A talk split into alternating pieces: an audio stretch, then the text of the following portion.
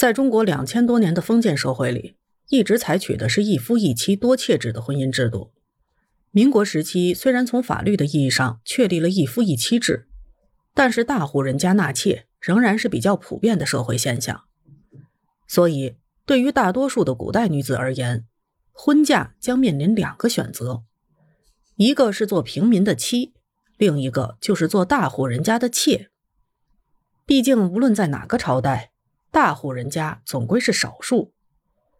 做妻还是做妾，看起来似乎相差很大，但是从他们在旧社会的最终命运来说，区别并不大。娶妻。在古代是一件极其重要而且严肃的事。首先，当然要门当户对。古人讲“良贱不婚”，也就是家世清白的人不与从事贱业或者被编入贱籍的人通婚。男子要娶妻，一般都会选择与之般配人家的正经女子。对于这一点，社会地位越高的就越讲究。其次就是程序复杂。咱们前面讲过。古人娶妻要经过六礼，其中居于中间的纳征，就是说男方来到未来的岳父家下聘礼。这笔钱呢，多被用来筹办女子出嫁时的嫁妆。由于程序过于复杂，到了宋代的时候，民间根据朱熹的《朱文公家礼》，把六礼简化为纳采、纳币和亲迎。最后是举行婚礼仪式，夫家必须明媒正娶。这不光体现了对女方的重视，更是整个社会秩序的客观要求。所谓“婚礼行而后父子亲，君臣正”，故曰“婚礼者，礼之本也，而人伦之所先也”。在强调君为臣纲，父为子纲，夫为妇纲的封建时代，婚礼被认为是人伦之本、封教之始，故而极其被重视。与妻不同的是，妾是不能用“娶”这个字的，只能叫做纳妾。而且妾的出身一般都比较低微。古人纳妾，除了满足自身的欲望之外，还有就是为了养育后代。因为不孝有三，无后为大。和娶妻时候要讲究的严格仪式不同，纳妾就比较随意了。男方可以通过买卖置办，也可以与别人互换或者赠送而获得。所谓妾通买卖，就是这个意思。如果买卖成交了，一般都要订立契约。下面就是一份明代的买妾文书：某里某境某人有素亲生自养女子，立名某娘奴，年已长成，凭某人某事，亦配某敬某人为侧室。本日受到聘银若干两，本女即听从择吉过门成亲。熊皮鞋梦。瓜蝶绵延，本女系亲生自养女子，并不曾受人彩礼，无重叠来历不明等事。如有此色，即走闪。出自某根寻送还。倘风水不渝，此乃天命，与银主无干。今欲聘正，故立婚书为照。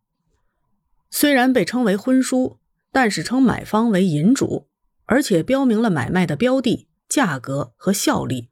实际上，这就是一份买卖合同。尽管有的朝代对女子纳妾有规定，必须年满四十而且没有子嗣的方可以纳妾，但是执行起来并不严格。尤其是对于有钱有势的人家来说，这些规定形同虚设。比如，以奢侈豪华著称的西晋富商石崇，家里就有妓妾千余人。为了方便管理，他让数十个人为一组。佩戴不同的配饰来编组管理，由此可见，妻只能有一个，妾则不限制，只要男方家养得起就行了。仅此一点就可以看出妻妾的地位之悬殊。明末学者李渔曾经就妻妾在家庭中的地位做过形象的比较：娶妻如买田庄，非五谷不植，非桑麻不树，稍涉油官之物，即拔而去之。以其为衣食所出，地利有限，不能旁及其他也。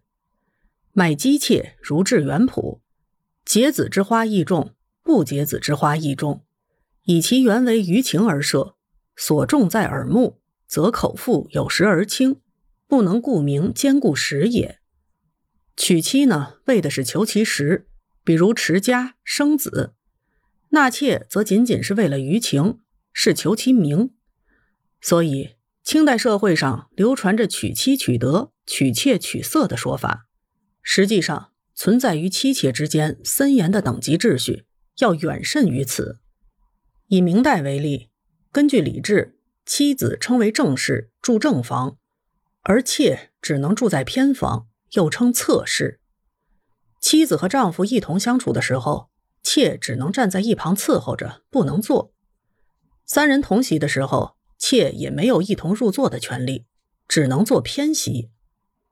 明代小说《乔史通俗演义》中，有一个叫阮大铖的人，在寓所内和妻妾吃酒听曲，他与大娘，也就是正室，坐在中间的一桌，几个小娘子在旁边两桌，东西对面而坐。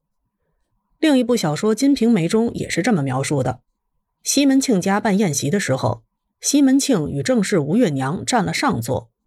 其他小妾如李娇儿、孟玉楼、潘金莲等，只能在两旁列坐。这个规矩一直到了清朝的时候依然如故。